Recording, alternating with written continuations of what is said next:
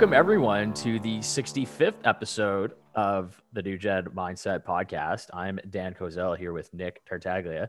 Nick, I gotta apologize because the last episode that we did, I screwed up and I said episode 65. So this is actually episode 65. Yeah. But I don't think the listeners actually noticed. So last No. week was 64. I mean, it ago. happens. So I apologize for that and accept full responsibility for it. it happens. I mean, this is good though because I we get to discuss some nice things going on again. Uh, as usual, there's never never not something to talk about. So at least we're not ever bored when we do our podcast. So that's a good thing. And um, uh, I mean, I'm gonna ask you first. What the hell do you think is going on with uh, Russia? What do you think's next? Ah, the billion dollar question. Um, okay. We got to take a step back here uh, and fully assess sort of what's happening. and uh, I think I mentioned this when we were talking about geopolitical risks, but I think, and you, you, you, you bring up a great point as to what we're going to talk about today, um, which is the scarcity of resources being tied down to Russia. and uh, we'll, we'll get to that in a second. But what do I think about the whole Russia situation? Um, it's twofold. Okay. Um, you got to go back to 1949 when NATO was founded. Um, NATO was the North Atlantic uh, Treaty Organization, whatever it was called, but it was designed at the end of World War II to basically instill peace in the Atlantic region to avoid further war. Uh, and this was alliance between Canada, USA, uh, I think England, France, parts of Western Europe as well. And I think that was pretty much it. And over the course of the years leading up to the collapse of the Soviet Union, NATO basically expanded eastward, trying to get more Western countries. So, pretty much up until now, uh, NATO is predominantly Western European countries, along with Canada, US uh, being part, and the US being the largest, you know, funder of pretty Yeah, much everything exactly. um, in that organization. So it almost seems like to me that for the last three decades, uh, those countries have been strongly milking off the United States funding. I'll get to Yep. that in a second. Um, Putin gets elected in, I believe, 1999. You and I were probably like less than four years old, but I, you know, I, I read history a lot. Yeah. And he met with George Bush at the time uh, when Bush became president, right before 9 11. And Bush made sure he reassured Port Putin, and they said that they had, like, you know, a good relationship, which they did at the time. Um, basically said, Mr. Putin, you have nothing to worry about. We're not going to plan on invading, uh, invading. We're not going to plan on expanding NATO eastwards towards Russia. Um, and essentially, what has happened is Putin said, okay, fine. And he said, promise me one thing we're not going to touch Ukraine. Mm. Now, Ukraine is a very, unfortunately, if you read the history about Ukraine, it's a very conflicted region. Number one reason is because of the immense amount of natural resources and other resources that come from that country, particularly wheat, uh, Yeah. barley's, like anything that has grain in it, like is probably coming from that part of the world. Yeah, just to give the context to the wheat, 25% of global wheat exports come from Russia and Ukraine. yeah. They make a quarter of the world's wheat supply right there. E- Exactly. So it, it's a huge chunk, and we'll get to that in a second. Going back to your question, what do I think about the whole situation? Um, so Putin, for years, had explained. He goes, "Hey, man, like, stop expand." Like he told NATO, he's like, "Stop expanding eastward." He's like, "We do not want anything close to Moscow." And then he always said, "Do you guys remember the Cuban Missile Crisis?" Stuff that nobody talks about, by the way. Not a single individual is talking about this stuff except for us. Maybe there's a few other groups as well who read about history. Um, but if you remember the Cuban Missile Crisis, I mean, people were, thought the world was going to end. It was nuclear war. JFK was president. Um, and they basically, the Soviet Union at the time basically said, we're going to go to Cuba and install rockets, which is 90 kilometers from Florida. The US freaked.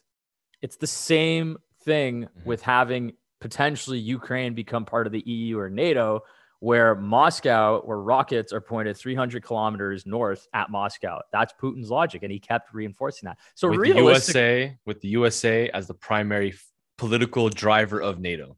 exactly. So again, I do not support war. I do Mhm. not support Putin's actions. I want to make sure that everybody is clear on that. and I'm not justifying what is happening, but I'm explaining to you why this is why we got to the situation because history is our best lesson. Hmm. So, you know, for for years, for two decades, Putin basically told the EU and NATO, he goes, "Listen, guys, like you need to stop expanding your footprint." There were several times where Putin actually tried to negotiate with the EU, and they told him to, for lack of a better word, they told him to go fuck himself. It's either do it's as it's like everything else with the West. Do as I say, or else. Exactly. And that was sort of the Western influence. So, what you've seen is a conflict between East and West, right? And then, unfortunately, Western media is painting parts of the Eastern part as authoritarian, dictatorship, whatever. Again, I want to be clear. I do not support any of the actions that Putin is doing. I'm telling you from an objective standpoint, being a Russian and Ukrainian Jew, by the way. To ignore, by the way, just to, to ignore context or history or the, the buildup of this problem it, it's misleading, it's ignorant, and it's just it's unnecessary because it's not an objective conversation at that point. Exactly. So, you know, when when Putin came in and started invading Ukraine, it, I, I wasn't surprised. I was like, yeah. okay, he's had it. Is it justified? No, but he has warned the world multiple times to stop infiltrating that region. And he said, yep. stay out of Ukraine. Ukraine must ma- maintain its neutrality. It's never going to exactly. be part of Europe. It's never going to be part of NATO. It needs to maintain its neutrality so we don't have problems. He just let very- it build economically. Leave, leave. Just don't come in and try to be at my border. Talk about economics on Ukraine in a second. Um, 2004. What happened in Ukraine? Does anybody know? Nick, do you know? I don't know the details. There was an election, right? That election was deadlock. I'm talking like 50 50 split between two candidates. And I always get their names mixed up. There's like Poroshenko or Lushenko. I, I got to go back, but they all sound the same. Um, one candidate was pro Europe. Okay. And that was the Western part of the country. So the mm-hmm. Western part of the country wanted their independence in Ukraine. They wanted their whole you know, we want to be part of the EU, yada yada yada. You know, let's let's do this. We don't want to be affiliated with Russia. Which well, ironically, on, joining the EU is not that much of a freedom choice. We'll get to that in a second. Yeah, I know. Just the, ironically, the the other half of the country is very pro Russia. Hmm. It's extremely pro Russia. Um, and they wanted to be they wanted the the pro Russian candidate as, as their presidency. So you had a recall the second. So because it was a deadlock, it was complete chaos. So both sides went to Kiev and started protesting. And it was very peaceful for the time being. Um, and what essentially has happened during that time is they said, okay, we got to recall this election, which they did a second time. Very close to deadlock as well. I mean, it, it just showed you the con- the conflict in that region. Um, at the time, there were a lot of NGOs that were there. And for those of you that don't know what NGOs are, they're non-government organizations which which you know serve as nonprofits to help you know better society. Unfortunately, there were a lot of them coming from the West that were kind of in Ukraine at the time, pushing Western ideologies into that country, like pushing it. So it's funny when I hear like, you know, Americans, particularly people on the left, basically talking about, hey, like US uh, it, foreign foreign foreign interference with elections. I'm like, are you guys kidding me? You guys have been interfering with multiple countries across the world, and Ukraine is just another example of that. So, long story short, in 2004, there was a third time, third recall of that election, which by the Ukrainian constitution, by the way, was illegal. But the Western allies kept pushing for it. Now, during this time, the protesters got, you know, antsy. They're like, we want, you know, we want our guy to win, this, that, that. What people don't even talk about, by the way, is in a small region in the western part of Ukraine near Poland, there was a group of, I hate to say this, but there was a group called, it's called the, the right, the right wing. They were literally mm-hmm. called the right wing Ukrainian party, which unfortunately we're actually like, you know, the, it's a generational group of people that were brought up with pro Nazi and ideological views. Now, again, it's a small fringe of the population, but when that translates over the course of a few decades, right? You start getting kids who believe in that stuff, doing that. There was a situation where um, there was a figurehead at the time who, in 1945, gladly accepted Hitler's like, you know, resources and stuff. And then they ended up killing like 40,000 Jews in a single day. His statue was approved by a pro Western uh, leader in Ukraine at the time to be a, a historical monument. So keep that in mind. There's there's so much history that led up to this point, by the way. I just want people to realize it's not just overnight. This has been going on since the end of World War II. So what did they do? They were called the Maidan. Those Maidan basically walked like they they came to the capital and they started causing chaos. And it made it seem at the time that the police or the people that were like, you know, the the security or whatever, yeah. it made it seem like it was the pro Russian candidate at the time who instructed those people to do like a coup d'etat. Mm-hmm. So the media ran with that. They told the West, oh, this pro Russian guy, he's terrible, this, that, that. And I remember my grandfather, because my grandfather was born in Kiev, by the way. So I remember I was sitting him, I was trying to understand what was going on. He was explaining it to me, and he goes, This is crazy. Like, you know, and I'm ha- I was having flashbacks when all this stuff was happening. So you know, that election, unfortunately, was totally like it was chaotic. The pro European guy ended up winning, right? Poroshenko or whatever his name was. The country was in economic ruin for the next eight mm. years. People don't know that because no one talks about it. So what happened? That that entire the, the country's economy was gone to shambles. Fast forward to 2012, the pro-Russian guy wins because everyone's fed up. Mm-hmm. And then you have 2014, which the media claims Crimea was taken over, right? It's not true. They had a democratic election in that region. They had security, they had guards, and they said that region was always pro Russia. And they had an election to prove that. There was no violence there, right? Unfortunately, the, the Western media, again, cameras on the soldiers saying, "Oh, Putin's invading this, that, that." Again, I'm not justifying any, any of this stuff. I want people to be clear, but this is how you have to look at this stuff objectively, right? Um, so annex of Crimea, Crimea becomes part of Russia. You know, Trump gets elected. There's no war. Trump told Putin, he's always, if you touch Ukraine, we're gonna we're gonna bomb the shit out of Moscow. Well, to give to give credit to uh, so to that's Trump, that that's my take, by the way. yeah, that's to, how and, we got to this whole situation. And to give credit to Trump, honestly, for specifically in terms of like these, like Trump did not support or fuel much of the global um, elitist institutions like NATO and uh, the World Economic Forum. He didn't really support those things. He didn't want to be associated with that. He wanted to focus more on economic development and mo- focus on fundamentals and partnerships with other countries. He didn't want to be known as a Western U- nation who just goes around controlling everybody, which again, I know right, Putin has made it clear he does not want global elitists at his border. He didn't want them. He know like and if Trump was not fueling that with the Ukraine, Putin didn't really have a reason. And then you have the whole socioeconomic chaos. You have the COVID hysteria. You have uh, Biden. You have an entirely divided nation. Uh, you have the failure of Afghanistan, uh, inflation crisis, uh, all of that happening. It's a perfect opportunity for him to say, you know what? Now's the time to take action. And again, this is just an objective viewpoint. So to answer your question, I, I gave you a history lesson mm-hmm. about mm-hmm. what happened in Ukraine, and I, I, guarantee you, there's stuff that I didn't even talk about that people are going to be like, "There's still obviously there's always depth. There's so much. There's so much stuff that goes on behind the scenes, but that was just a thirty thousand overview of. But that's of, it. He's been warning about it for two decades. Leave Ukraine neutral. Do not bring your forces to the border. And it's like you said, it's the Cuba crisis. And then I say to people, imagine if Imagine if China was trying to do the same thing with Mexico at the US border. Would you think the United States would just be like, yeah, yeah, do whatever you want? No, of course not. They would go in, push China out, and say, you are not coming out of border. They would do it too. Because why would not? That's exactly what Russia, uh, United States would do.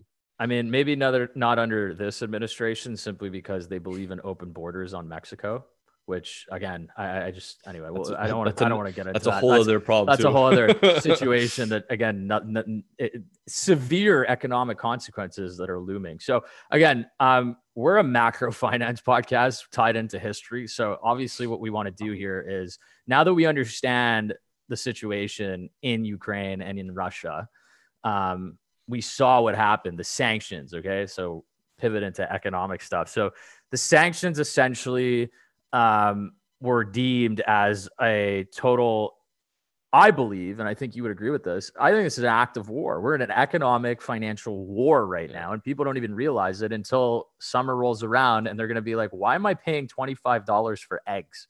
Mm-hmm. Or why am I paying $17 for a loaf of bread?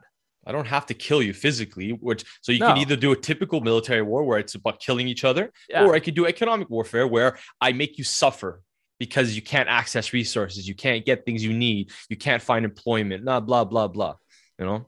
So so now now we're in a very uh I, again to me this is war okay? Like i just want to be clear. But what what has happened is when you entire when you totally ban an entire country from the swift banking system you're creating much deeper long-term problems tied to businesses and other you know particularly loans and debt and all that all that crazy stuff. So when I saw there were like 112 like corporations globally that wanted to pull out of Russia, and ironically most of them were like McDonald's, Burger King, Facebook. I was just like laughing. I saw a meme. They're just like, okay, you just made ourselves more productive and healthy, which ironically might be true. We'll have to see. Yeah. But you know, when when I saw that, I was just like, wow, it's like you know, this whole woke ideology is like you know it, it's everywhere. Like the West is portraying this woke ideology of cancel culture, but the East is also doing the same thing, except they kill you. if you oppose their leadership, they will literally kill you. Here on the West, they don't ca- they, they don't kill you, they just destroy you financially. Yep. Which again, I know this is a crazy question. I don't know what's worse. It's the same at the end of the day, it's both primal tactics. Exactly. So this it's still back- the, it still falls within the force, coercion, manipulation, or financial burden.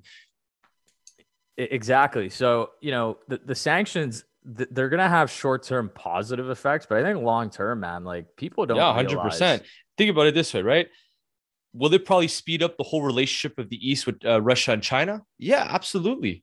Will it most likely divert well, I mean, a perfect example is the oil thing now with the uh, petrodollar, where now you have like India and China and uh, Turkey and countries starting to say, you know what, I don't mind if we start transacting in euro or the yuan or something else. It's not long. It's no longer use uh, use well, the there, USD. There, well, there was an article this week that basically came out and said the Saudis are strongly considering trading oil in yuan. Yeah, exactly. And and this to me just signals how first of all, if we thought the world was divided like during COVID, it's like even more divided now, you know? And the fact that you have like people getting canceled because they're Russian, yeah, is like insane. Yeah, you know, yeah. like totally, totally mind boggling that this is actually happening. But again, it just doesn't surprise me based on what we've seen over the last three years and how, you know, politicians and, and world leaders try to basically control the narrative for, for their own benefit, unfortunately. Um. Yeah. But yeah, like going back to the yuan, um, this to me signals a potential uh, two tier monetary system where you have a Western system mm-hmm. and an Eastern system. Yeah, now, the exactly. problem is, I agree. Everybody is in debt, everybody is on the verge of possible default. So the question now becomes okay, when we reach that tipping point, right? Who which which country falls first and how does that affect every does a domino impact start to trickle around? Do we have another 08 i don't know. I'm not going to predict that but from what i'm seeing it's just like you know when we had that one week where commodities were skyrocketing and then they came back down and oil was skyrocketing i was just like oh my god like this just accelerated everything that was particularly planned in this economic cycle by probably like six months. So people were like, yeah, recession maybe 18, 22 months away. I think we're, we're pretty close to maybe 10 or six months away from that. So, um, yeah, man, it's it's honestly. I think China. I think China shutting down that city with like 45 million people had a and causing that price of oil to come down too. I think had a short term benefit in the sense to kind of like slow down the fear of inflation a little from uh, from prices skyrocketing. Because as soon as they did that, prices started coming down on oil.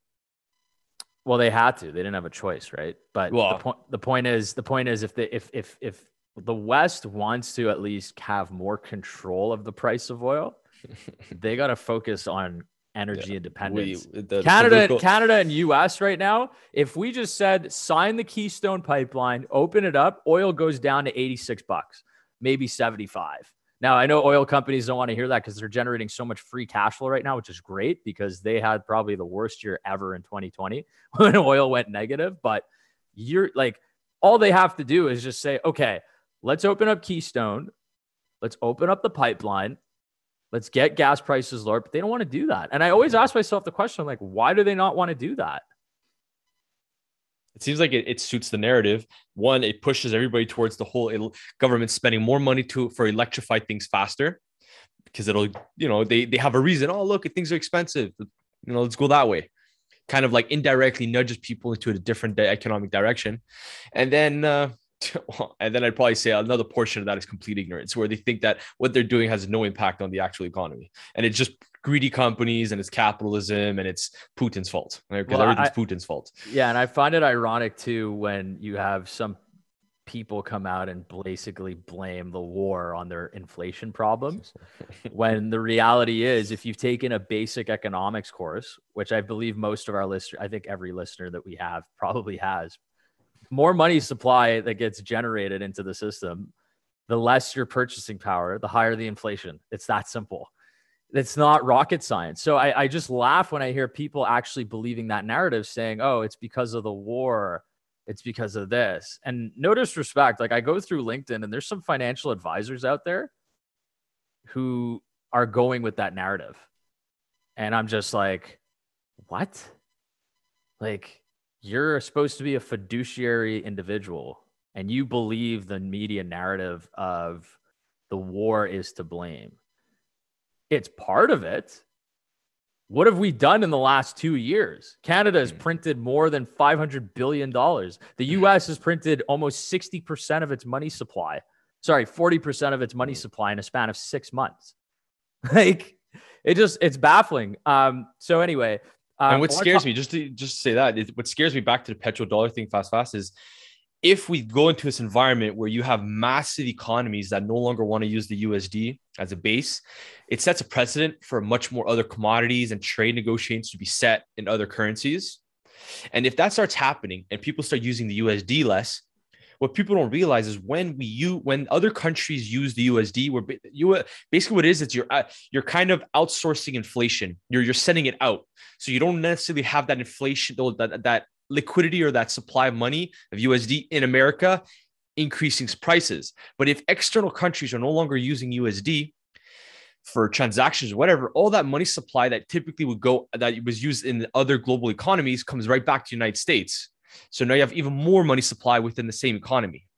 So that can lead to a massive another uh, inflationary pressure upwards. I love how you simplify that because like high money just it's really simple. More money supply higher inflation. That's it. Yeah. it's not complicated unless you want to do like a whole like macroeconomic thesis. You look at supply and demand graphs but uh, that's a very good point man. And so that that's another thing that scares me in terms of observations like you know if we keep pushing the, the east side of the, of the world the hemisphere to just disconnect from the west entirely you we're we're, we're going to cause ourselves so much socioeconomic problems because we just didn't think down the trickle effects. That they that this whole ego of the west that ah uh, we are the center of democracy we're the speed we are the representative of free speech and uh, rule of law and uh, our usd is the reserve currency and we have no reason to think otherwise. It's just too much ego. So i mean the lot the you know the longer we do this podcast i hope that we can one day bring on Ray Dalio because mm. that would be cool. And that's a perfect example. If, if, if you've read, I just ordered his new book, Changing New World Order, yeah. where he basically what he did, and there's a video on it. He talks about how the fall, the rise and fall of empires is mm. associated mm. with like eight things. And when you read it, it's just like it's so simply explained that it all makes sense. I'm not going to go through it, but you have to understand, I think, and everybody agrees to this, the US is kind of declining as an empire and China's on its way up. Mm-hmm it's it's unavoidable right now. That's like a historical trend that's happened over the course of 250 years. That the only way to revert that is to go back to the core of what happened and to pretty much fix it. But again, it's it's it's stuff that I'm just so fascinated about because it has such severe economic mm-hmm. consequences. Mm-hmm. Um, you know, speaking of economic consequences, um, you know, global trade right now is alarming. Um, the US and Canada have been exporting Russian and Chinese and Saudi oil for I don't know how long. Uh, and people are only starting to realize now that we need to be energy independent, right? So that's one commodity. The other commodity, the other commodities that are out there. I mean, you've sanctioned Russia. Russia has pretty much, I would say, out of the top, you know, there's nickel, there's copper, there's natural wheat, gas, natural oil. gas. It's all the, t- it's like 25% of global trade right now. So it's, you know, I, I'm, it- they, they're hurting. That I think it's sad because they're hurting the poorest of people, the young, the, the future children, the middle class. They are the ones that are going to burn these costs, not just in Russia, not just Ukraine, everywhere. Europe, North America. They are the ones that are going to burn the greatest cost because we have battles of egos within global institutions that that think that they that they have the right to do whatever they want on in this world. So, you know, that, that's just something that is going to pretty much end up hurting a lot of people. I mean, even for, for imagine owning a production facility of, you know, I- don't know, anything, pillows or um, food, like food prices, man. It's it's like you own a butchery, you you have to raise your prices, you have to pass them on to the consumers. And I'll be honest, like my grocery baskets over the last like couple of weeks gotten smaller. I don't eat a lot, you know, but it, it's like I've noticed it too. And again, I- I, don't really care because I'm I'm okay. Like I'll be fine, and I'm sure you'll be fine. But you you you really start noticing it too on your personal finances.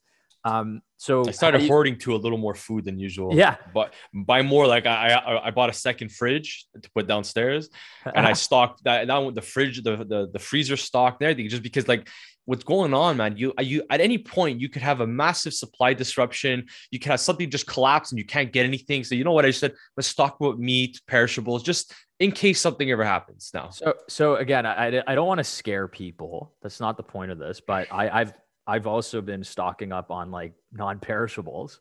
Like if you open my pantry, there's like cans of everything, Mm. you know, beans and, and and and pasta and soups right now, just in case. Because I if bought that a ton of rice too. and rice, rice is very important because you need grain. But grain also comes from Russia and Ukraine, so it's like, oh my god, And China, if we, you know, say we want to mess with China, we want to, if we're gonna mess with the East, we are gonna cause us so many problems. So to your point, if there is a shock in the system, you're gonna have another series of panic buying. Mhm. right? So panic buying is just like it's all right. We're you know people just freaking out, lining up, and you're seeing lines that look like bread lines outside of a Costco, um, which we want to avoid. Anyway, enough about the macro stuff. Let's talk about the market because um, a lot of stuff happened this week. Uh, the Mm. Fed increased rates for the first time since 2018 Mhm. uh, which was expected uh, at 25 basis points. Yeah. Canada started theirs, I believe, about two months ago or a month and a half ago. Um, that to me signals a shift of what we've been talking about for the Mhm. last year and a half, which is like they're going to have to increase rates at some point, or else this inflation is going to get out of control. The problem Will now, it even damage? The, it won't. It probably won't even do anything. the the problem now is you you run in the you run into this situation of people who have essentially been on that sugar rush of 2020 who have not understood what you know debt is have not understood what a mortgage is what is going to happen to your mortgage in the next five years and the price of your home when the rates go up to about a buck uh, 100 basis points so 1% the 10 year, the five year, the two year right now are sitting flat. The moment that inverts, that's a signal of a recession looming Mhm. and you have commodity prices increasing. So when Jay Powell comes out and he talks about, you know, yeah, like inflation is a problem. It's like, well, no, no kidding. It's been a problem since the beginning of COVID when we dropped rates. which he's been wrong about every step of the way. But I, I, I- don't think that he's doing. I, I don't think he's like. The word I'm trying to say is I don't think he's stupid. I think he knows what's going on, but he needs to play that game of neutrality and control the situation. So now we run into a situation where there's a possibility that in the next three Fed meetings, we're gonna have another, we're gonna have another rate increase, we're gonna have another rate increase, and we're gonna have another rate increase. It's it's it's playing catch up now with the actual treasury market. Um, so what asset classes do well in this environment, Nick? Well, definitely energy, commodities. Commodities Exactly. are to do really well in this environment. Especially, Yeah. you, you don't even have to look at it. For, you, you can look at everything that the government's going to spend money. They want they want to be able because especially in the recession, it's like back to the Keynesian stuff is when you have all these global economic problems, the government says, well, I need to stimulate. Well, in order to stimulate, they're going to do it through, well, expansionary purposes like infrastructure, uh, uh, energy, and all the things. But uh, all those things require commodities and requires human labor. So energy is a massive, and you're gonna have a massive rotation out of all these. Uh, well, I mean, everything, all these asset classes inflated like crazy. And there's going to be a massive rotation out of them into something that's cheap and been neglected for over a decade. So for me, it's been commodities, energy, my biggest. Uh, but what scares me is if there's a deflation or sustained deflation or sustained recession, then it could put downward pressure on commodities because then you might not necessarily see the world build out the way it wants to. I want to build on what you said. Take a gold miner, for example, right?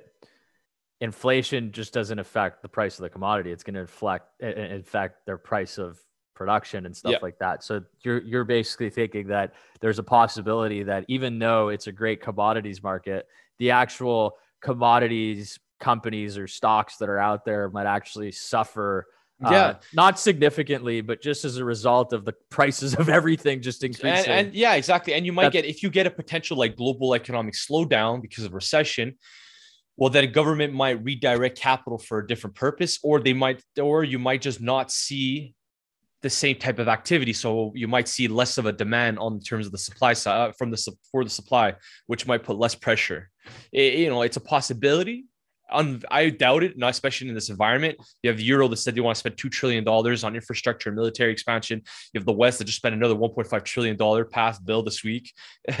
you know, so and it all involves infrastructure, energy, and military, which all requires commodities.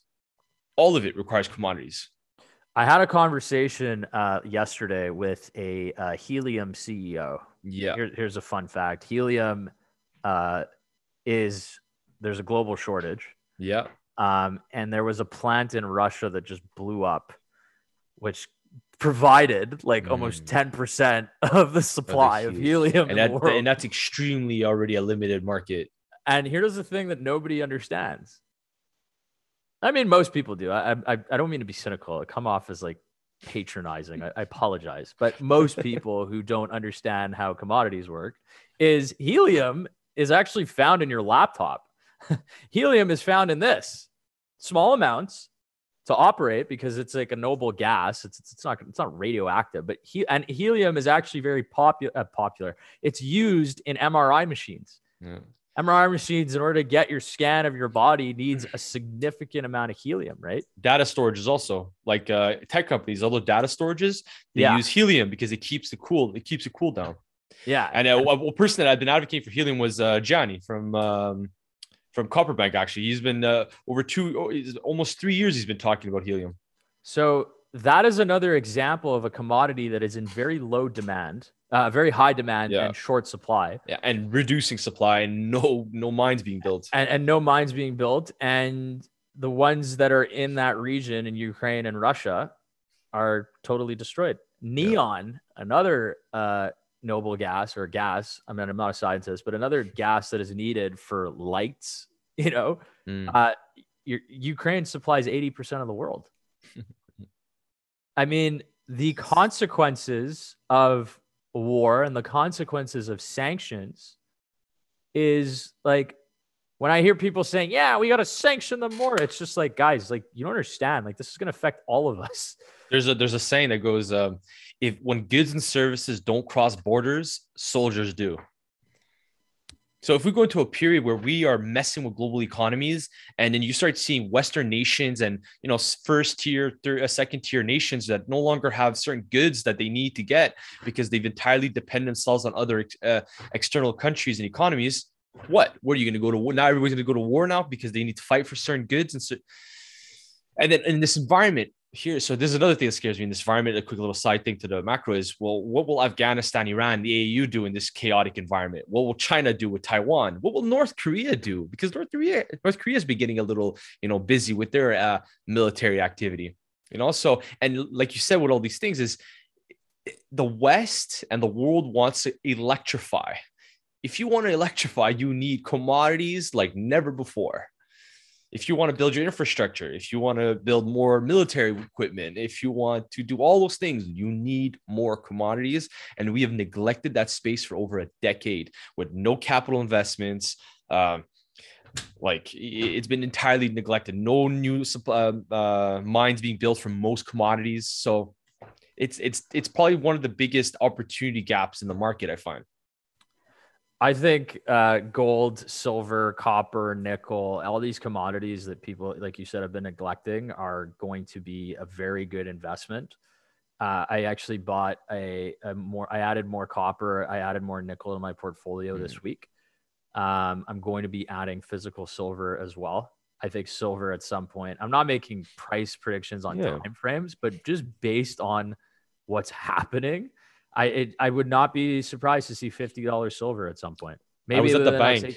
I was at the bank and um, I went to because I went to pick up some silver, and both times I went, they will tell me it's they, they both told two different people I said to me it's odd that i've been noticing a lot more people than usual buying gold and silver here all the time and i asked them what age group they're saying oh mostly the older people but they notice how a lot more people are buying things that they didn't usually do the the other thing that kind of concerns me too is at what point does the fed basically break the market? Is it 2% is it 1.5% and what happens to those equities right? And here's um, the question. Here's the thought to that: is is it equities that break first, or is it the housing market that breaks first? I mean, historically, it's always been the housing market that breaks last, because that but, usually when the housing market goes down first. Uh, sorry, what, usually when the housing market goes down, that signals the beginning of a, a recession. But I don't know, man. There's been a sugar rush too. The psychology of investors especially our age group, like people thinking that buying the dip on tech stocks is like going to be a good thing. And they've don't been doing that for like weeks already. Yeah, don't get me wrong. Like I still think there's going to be some kind of a rally here in stocks. You know, but I think the come down is just going to blow people's mind. I was looking at Shopify the other day. Great company, but like totally great company. I think, you know, Canadian unicorn. It's amazing. But their stock was like 2200 bucks uh, mm. at the at its peak it's down to like 600 bucks that's almost a 75% drop that just shows you how volatile tech stocks can be when all the fed is doing or the bank of canada is doing is printing more money when you print more money you're actually inflating the asset prices of technology stocks and stocks where earnings don't even care it doesn't matter they're just funneling the market now you've run into a situation where okay what are banks going to do? That's the next question, by the way, to your point about housing. Mm-hmm. When are the banks going to stop lending? Like when that happens, point, there is a when that happens, you... that's when I'm just like, okay, there's something like they know something is coming. Mm-hmm. When the banks stop lending money, that that's that's probably a time to really take a step back and say, holy crap. You know, so those people that have been taking out line of credits to live life and just live off debt I'm sorry, guys. Like, it, it's it's to your point. It's like we are probably going to see a destruction. Like people who are in the middle class right now are going to get pushed so far down. Well, yeah, most standard living, just the inflation alone, standard of living from majority of human humans across the world are going down. Our standard so, of living is going down. So I know we talked we talked about a lot of things here today. You asked me a very simple question at the beginning. What do I think about Russia? I let the listeners figure that out because that was, you know, my take on it. It's a very objective I think it's a very objective mm-hmm. viewpoint, but it's having it's accelerating the unintended consequences of this potential rapid recession that is on the horizon. Do so, you know, the best way to protect yourself is one, add more streams of income, dividend paying stocks Again, not an investment advice recommendation, but this is what and, Nick, and energy is a great I, source of that. Nick, Nick and I have been doing this. Um, energy is a great, great hedge right now. Commodities will be a great hedge. Bitcoin, I I, I own it. Mm-hmm. I know I, I, have I have Bitcoin. I have Ethereum. Um, I'm just waiting for. It. I'm just waiting. I'm just yeah. waiting for it because I, I, there's still a part of me that believes that it's still a risk on asset. Mm-hmm. It's still correlated to the market. So when the market does go down, Bitcoin has a tendency to go down with it, whereas commodities kind of hold their base. So that's the hesitation I have. But you know, five percent allocation. Yeah, I'm waiting for it to go below. I'm I I think it'll probably go around 25.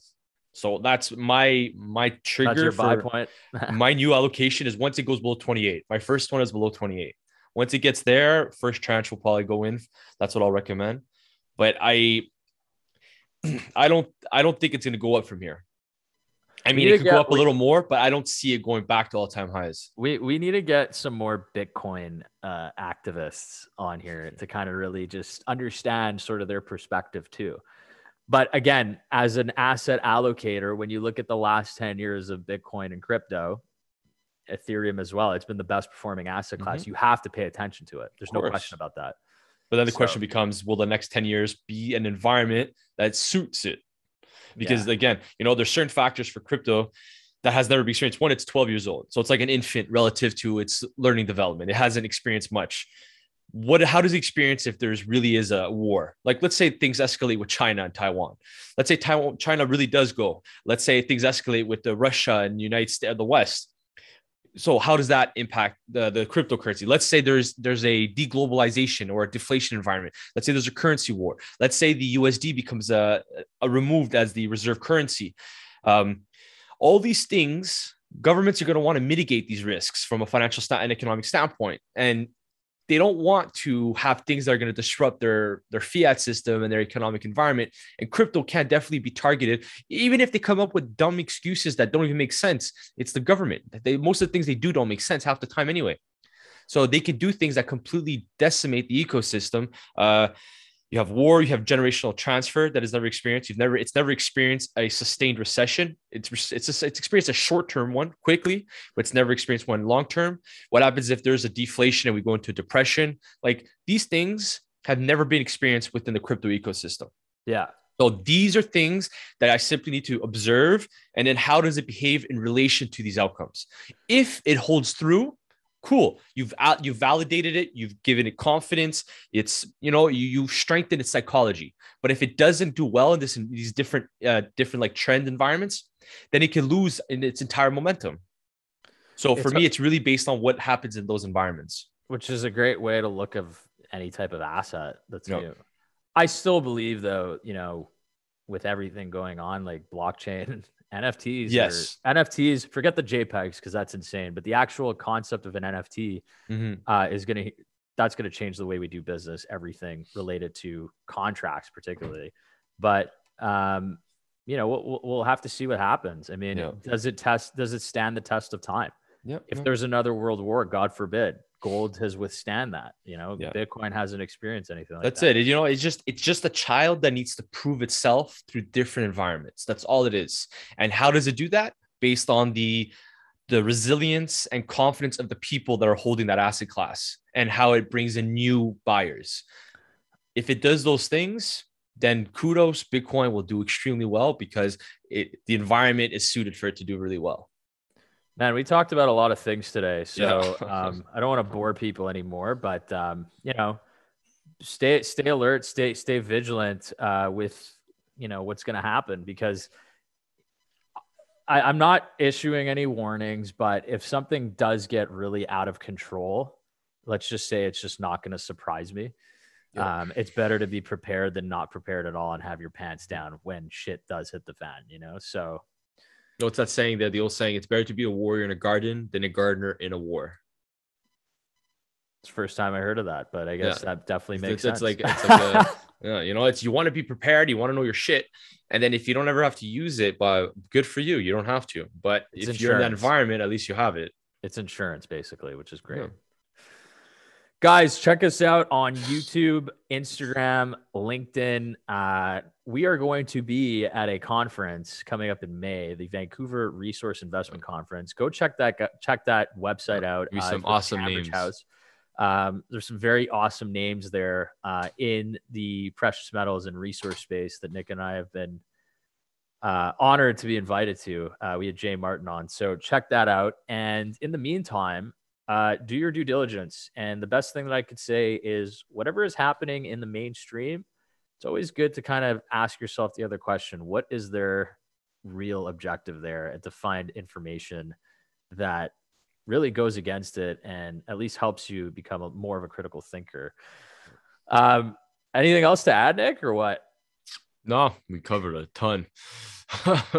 we need to have now. I know we need to have another Bitcoin person on. We need to have a political person on because we, let's. I want to talk geopolitics a little, especially from a military standpoint, just to see like you know how would things you know how what is their perspective? How do things play out? China, Taiwan, North Korea, South Korea, Afghanistan, Iran, UAE, Russia, Ukraine, the Western nations. Um, just see how that plays out, and then you know and then from there on, the rest is up to us to keep observing what the hell's going on. Well, we hope to keep everybody informed. Um, again, none of none of the recommendations in the show were actual investment advice. Uh, please do your own due diligence and consult mm. a financial advisor. But we will see you next time on the New Gen Mindset Podcast. Ciao, guys.